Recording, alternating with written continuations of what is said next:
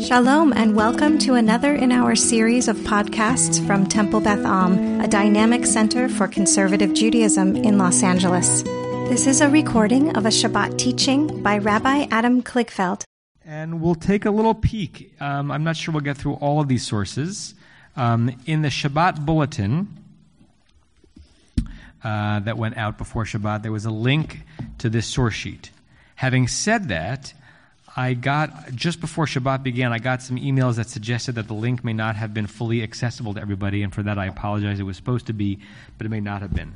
So I will um, say every source that we're going to discuss out loud, and you won't have to do any guesswork if you don't have it in front of you. But you should have in front of you a Chumash um, to that verse that we were looking at before, which is chapter 1 of Bamidbar, verse 6 16 and 17.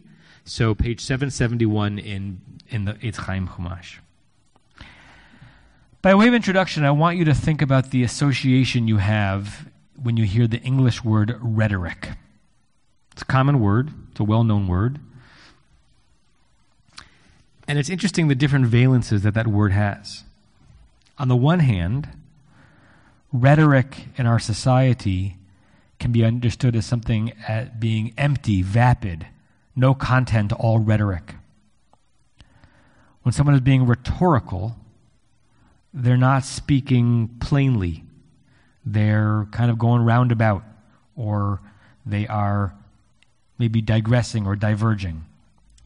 So, in some ways, rhetoric is not a compliment if someone is using rhetoric. You can use rhetoric as a critique. Ah, that speech was totally empty. It was full of rhetoric. How about some real ideas?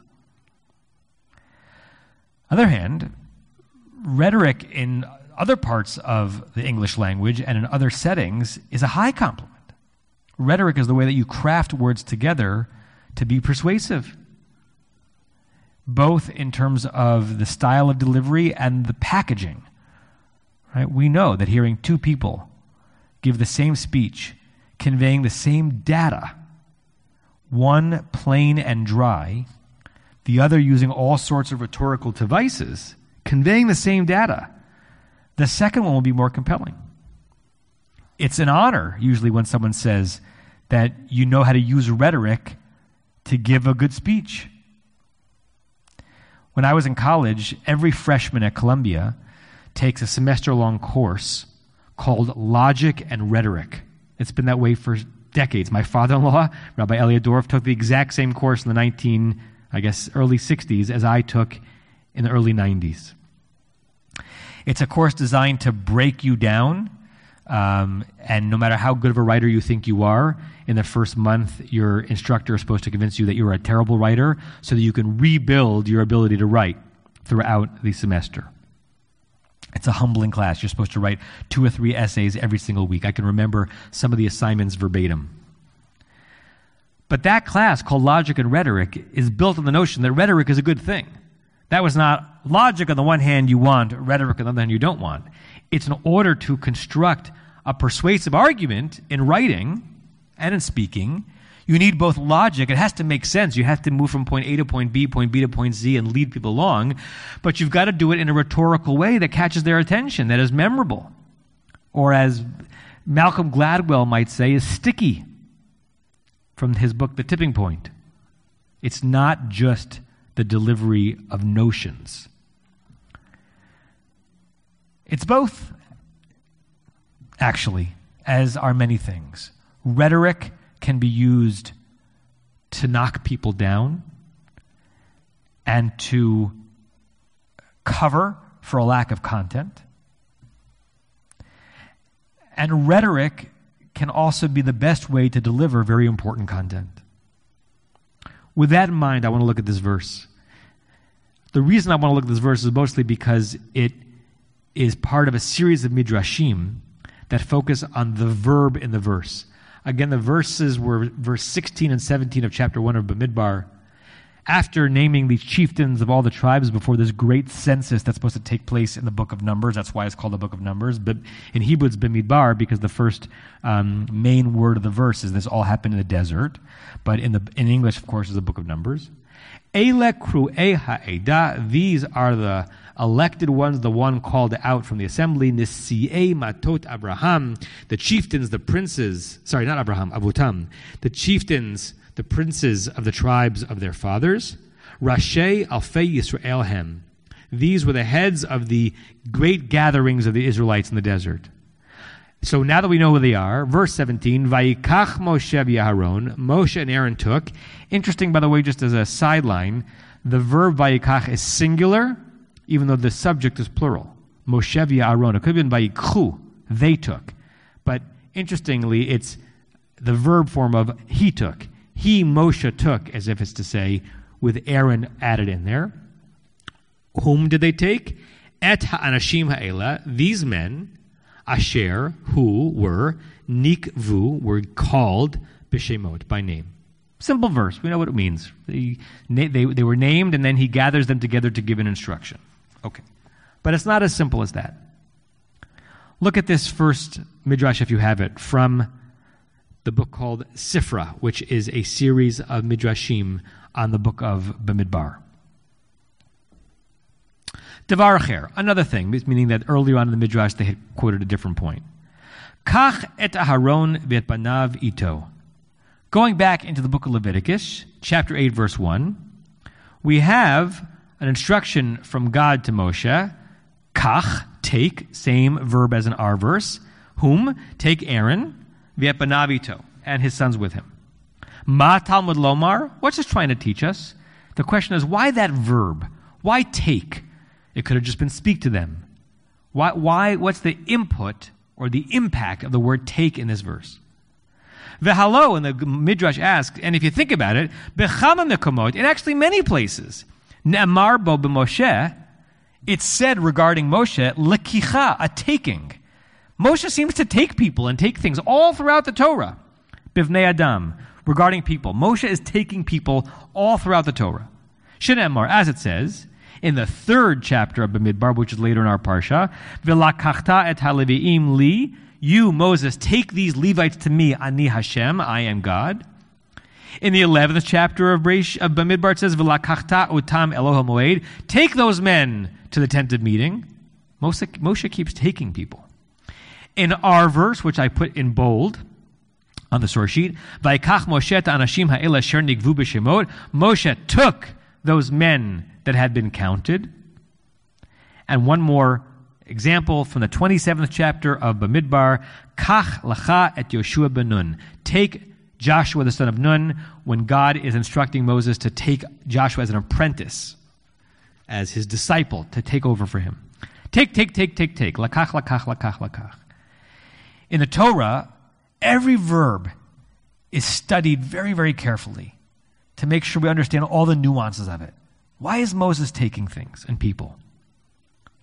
And then the Midrash asks, V'chi mafshil haya Moshe b'nei Adam lacharav? Taking usually means like schlepping, get, like holding with your hands. The Midrash says, was, was Moshe like throwing them behind his back and slinging these people over his shoulder and taking them somewhere? Why take?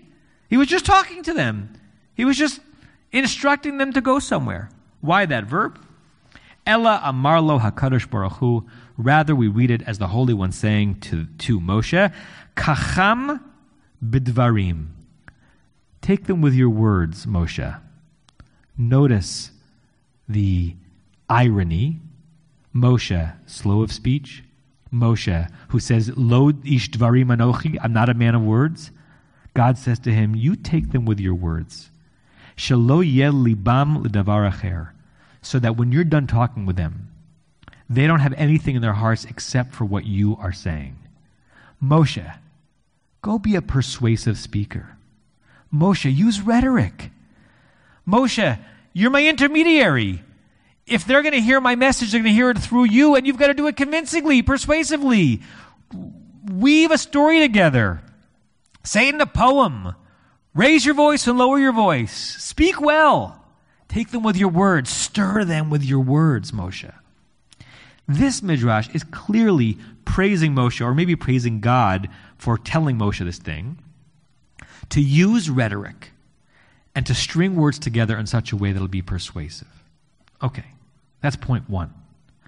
Point two is a series of midrashim, which we'll do very quickly because this is taking more time than I expected, where the rabbis recognize other places where someone took, but not in such a way that deserves adulation.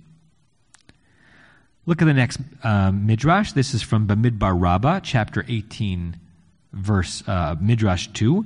And this is commenting not on our chapter of, of Numbers, but in the 16th chapter of Numbers, which is the story of Korach and his rebellion against Moshe and Aaron. And that parsha begins, Vayikach Korach. Korach took. Korach took. You can see where this is going. Korach didn't just speak, Korach took. And the Midrash says, Vayikach. Ein vayikach ela mishichat hadvarim. Whenever the verb vayikach is used, and he took, that's suggesting a pulling someone with your words. What kind of dvarim? Rakim. Soft words. Maybe slippery words. Words that are going to dupe you into doing something that you may not have done otherwise.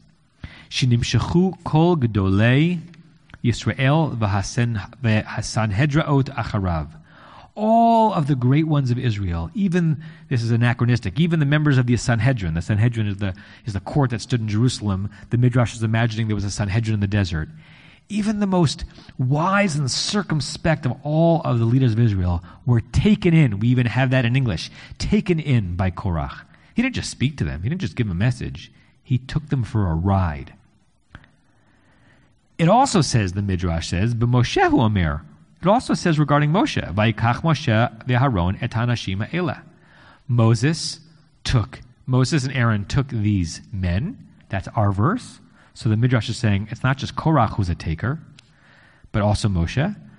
And they give a couple other examples from the book of Leviticus, from the book of uh, Hosea, the prophet, and also in the book of Breshit, Vatukach Ha'isha Beit Paro. The woman was taken into the house of Pharaoh. Pharaoh. Who's the woman? Sarah. This was not a gentle taking. She was forcibly taken. She was abducted into Pharaoh's house. Not the Pharaoh who's going to enslave the Israelites, but the Pharaoh that Abraham and Sarah met in their first journey to Egypt. In other words, Vaikach can mean Moshe rallying the troops, taking them to deliver a message from God. And it can also mean Korach taking them on a journey they're not supposed to go on, and a woman being taken against her will into an emperor's home. Heve, this is like Vaikach Korach. Korach took. Shebidvarim Rakim Mashach Libam. He pulled their hearts with a very with with with um, soft but too soft words, rhetoric that belied his negative intentions. In the last midrash, which we'll do very quickly, um, late, from the, later on in that chapter of Bamidbar Rabbah, it tries to explain what were the words that Korach used that were slippery, that were soft, that in, entangled people, that were rhetorical. Vayikach Korach, Korach took. Makativ lamala min ha'inyan. What is written just before this section in Korach?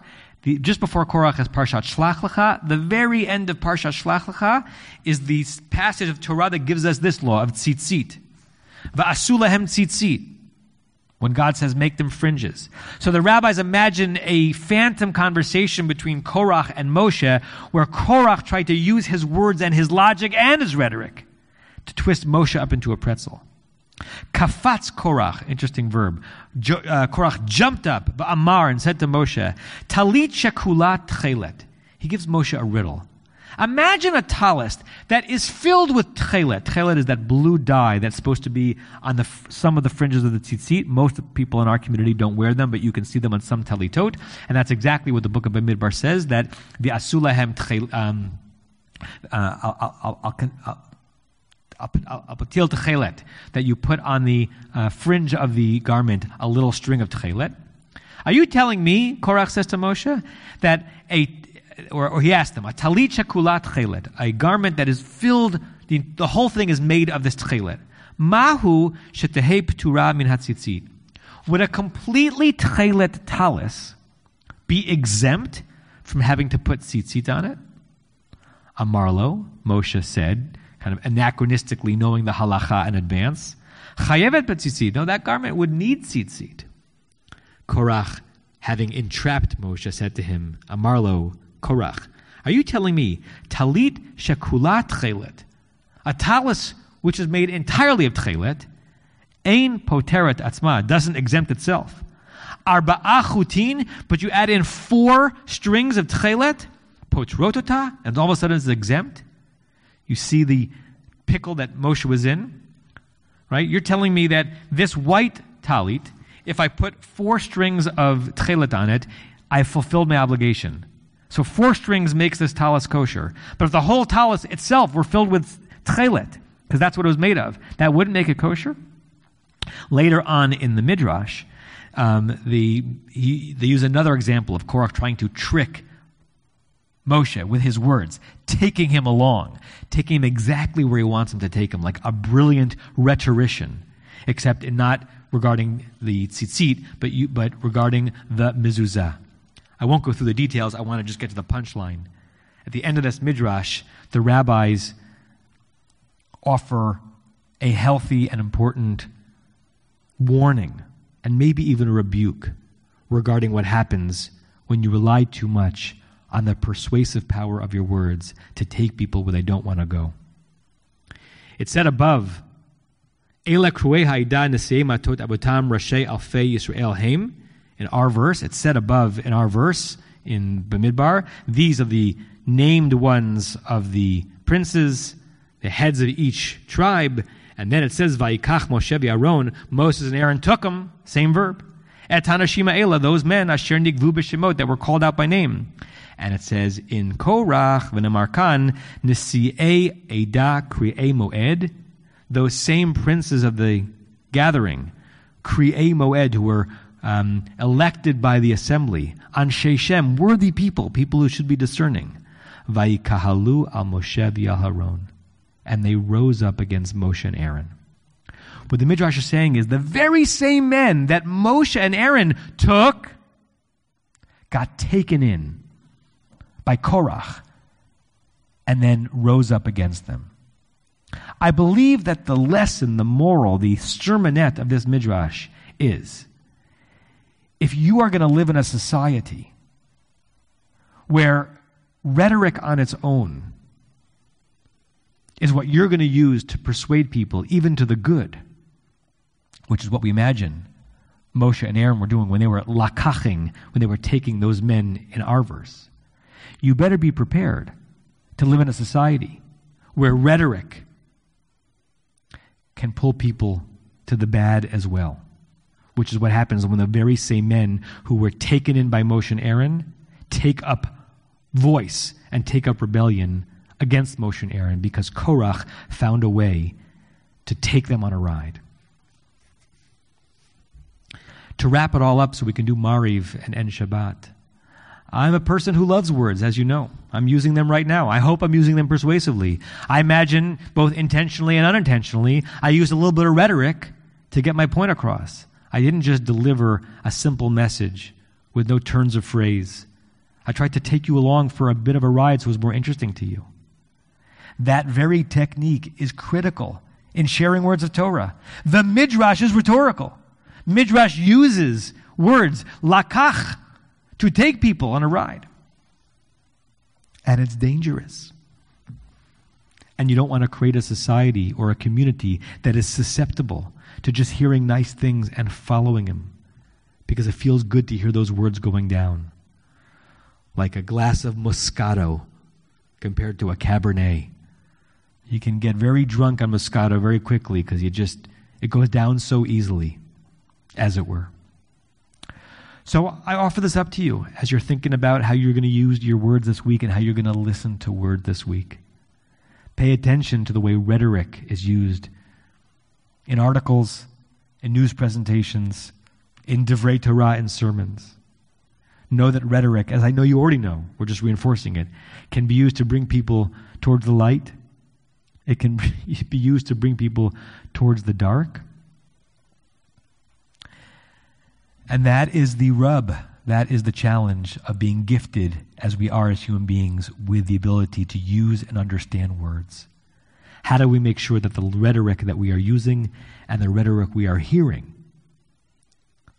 are the ones that are being marshaled towards the right aims and not the ones that are supposed to lead us in the direction of Korach? May that be our challenge to attune our ears and attune our own lips so that our rhetoric is used to take people toward the sources of good. Shabbat Shalom. You have been listening to another in our series of podcasts from Temple Beth Am, a dynamic center for conservative Judaism in Los Angeles. If you enjoy these podcasts, we invite you to write a review on the Apple Podcast site or wherever you get your podcasts. For more information about Temple Beth Am Los Angeles, go to tbala.org.